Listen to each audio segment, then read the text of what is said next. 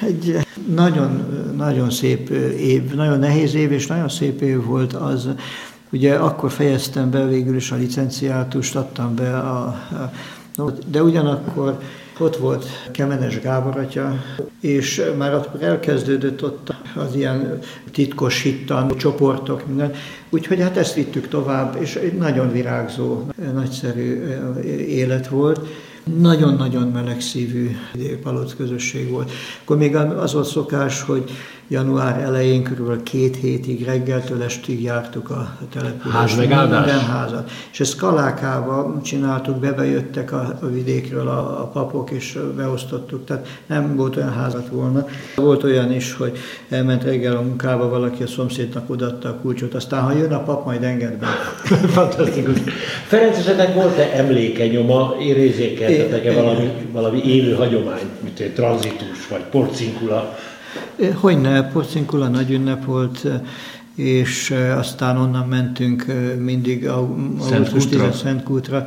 Például ez is egy, egy, egy nagy-nagy életre szóló tanítás volt, kaptam ott például a, a Szentkúttal kapcsolatban, hogy én nyugodt voltam, hogy nekem nem kell menni, én nem bírtam ezt a népi vallásosságot akkor még, és én el sem tudtam elképzelni, hogy én kísérjem el a zarándok úton. Gyalog mentek Széchenyből? 32 kilométer, uh-huh. szombat reggel 6-kor elindultunk, szépen összeelbúcsúztattak minket falvakon át, ugye mindenütt tudták nagyjából, mikor érünk oda, akkor húzták a harangot. Sütemények persze, ott voltak. Igen, persze a falu előtt, akkor kicsit megálltunk, mindenki rendbe tette magát, és akkor a kocsiról levették a szüzanyát, a Mária lányok, és akkor végigvitték a falon, utána megint visszaöltöztek, visszatették az üzanyát a kocsira, és akkor mentünk tovább. Lovaskocsi volt ez? Lovaskocsi. De megbetegedett a Kemenes Gábor. Ön a másik tudta, káplán? A másik káplán.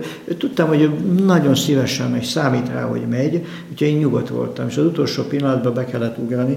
De ez egy olyan, akkor már úgy szokásom volt, hogy ami van, tiltakozok, amíg lehet, de ha van valami, jó, azt elfogadni, és akkor megérteni, hogy miért. Vagy, és például az egyik ilyen nagyon, nagyon mély tanítás az volt, hogy az út vége fele már közel Kegyhelyhez, egy idős asszony, ugye én mentem, mind, állandóan jöttek lelkibeszélgetés, gyóntatás végig az úton, és akkor egy idős asszony, látom, olyan 68 éves volt, ahogy megtudtam, nem is olyan idős, és mondja, hát mondom neki, hogy hát itt van, és amikor megállunk valahol egy kútnál, mindenki rohan, és iszik, és minden, és már nem szokott rohanni. Aztán esznek, maga meg vég. Tudja tisztelendő, hogy úgy van, hogy amikor én kislány voltam, és először jöttem erre az útra, akkor, amikor ideértem Mátra verebére, és a, a domb megnyílt a völgy, olyan volt, mintha Mennyországot láttam volna, és akkor elhatároztam, hogy, hogy én egész életemben, amíg bírok, el fogok jönni. És hogy hát, hogy nem eszem, nem iszom. Hát arra gondolok, hogy a mi Úrunk Jézus Krisztus mennyit szenvedett értünk. Hát ezt én nem bírnám ki, ő érte viszonzásul. Na hát ez volt az, ami engem megfordított a népi vallásossággal kapcsolatban. Hogy micsoda mélység van benne. Engem. És akkor úgy elgondolkoztam, hogy az ilyen jó pesti értelmiségi hívő barátaim, meg magam is, hogy hát ezt Hol a lényeget, igen, ezt a lényeget nem, nem látjuk. Szóval ilyen, meg aztán hát az is ugye egy nagy pajtában aludtunk, akkor még nem volt így szépen kiépítve, a szénába egymás mellett mindenki, hajnali négykor már kiültem gyóntatni, azt egészen amíg végig az órákon át, és nem egyedül, hát minden pap ugyanezt csinálta, szép időszak volt.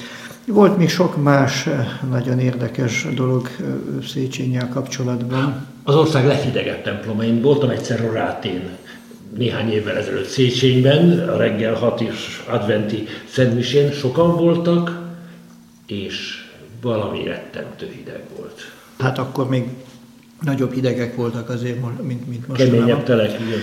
Egy másik dolgot azért hadd említsek, hogy ugye a Széchenyi az országgyűlésről elhíresült, és az a terem, ami az én szobám mellett volt, a lovakteremnek is mondták, azt mondták, hogy ott lakott Rákóczi, Rákóczi amikor az országgyűlés alatt, és azért is, mert ő ugye az ő nevelői között Bécsben voltak ferencesek, és az éppen ott volt az egyik nevelője. És, igen, és akkor hát, hogy ott volt, tehát a Rákóczi. Na most a Rákóczi terem, és Abban az évben az ilyen Rákóczi év volt, tehát a Moszkvától Rotterdamig, Budapestről, nem tudom, mindenhonnan hazai és külföldi vendégek állandóan jöttek nézni a Széchenyi Tomát, és ugyanakkor pedig, hát ugye ott volt a Forgács kastély, a szép barokk kastély, és a, tehát állandó idegenforgalom volt, és hát nagyon nem bírták a, általában a, a plébánián papok. Én meg azt mondtam, hogy hát házhoz jönnek, jönnek, és én azt mondom, amit akarok. Ráadásul nincs is megadva, hogy mit mondjak, hanem azt, amit látom, amire vevők. Mindig egy ilyen nagy hittanóra volt. Igen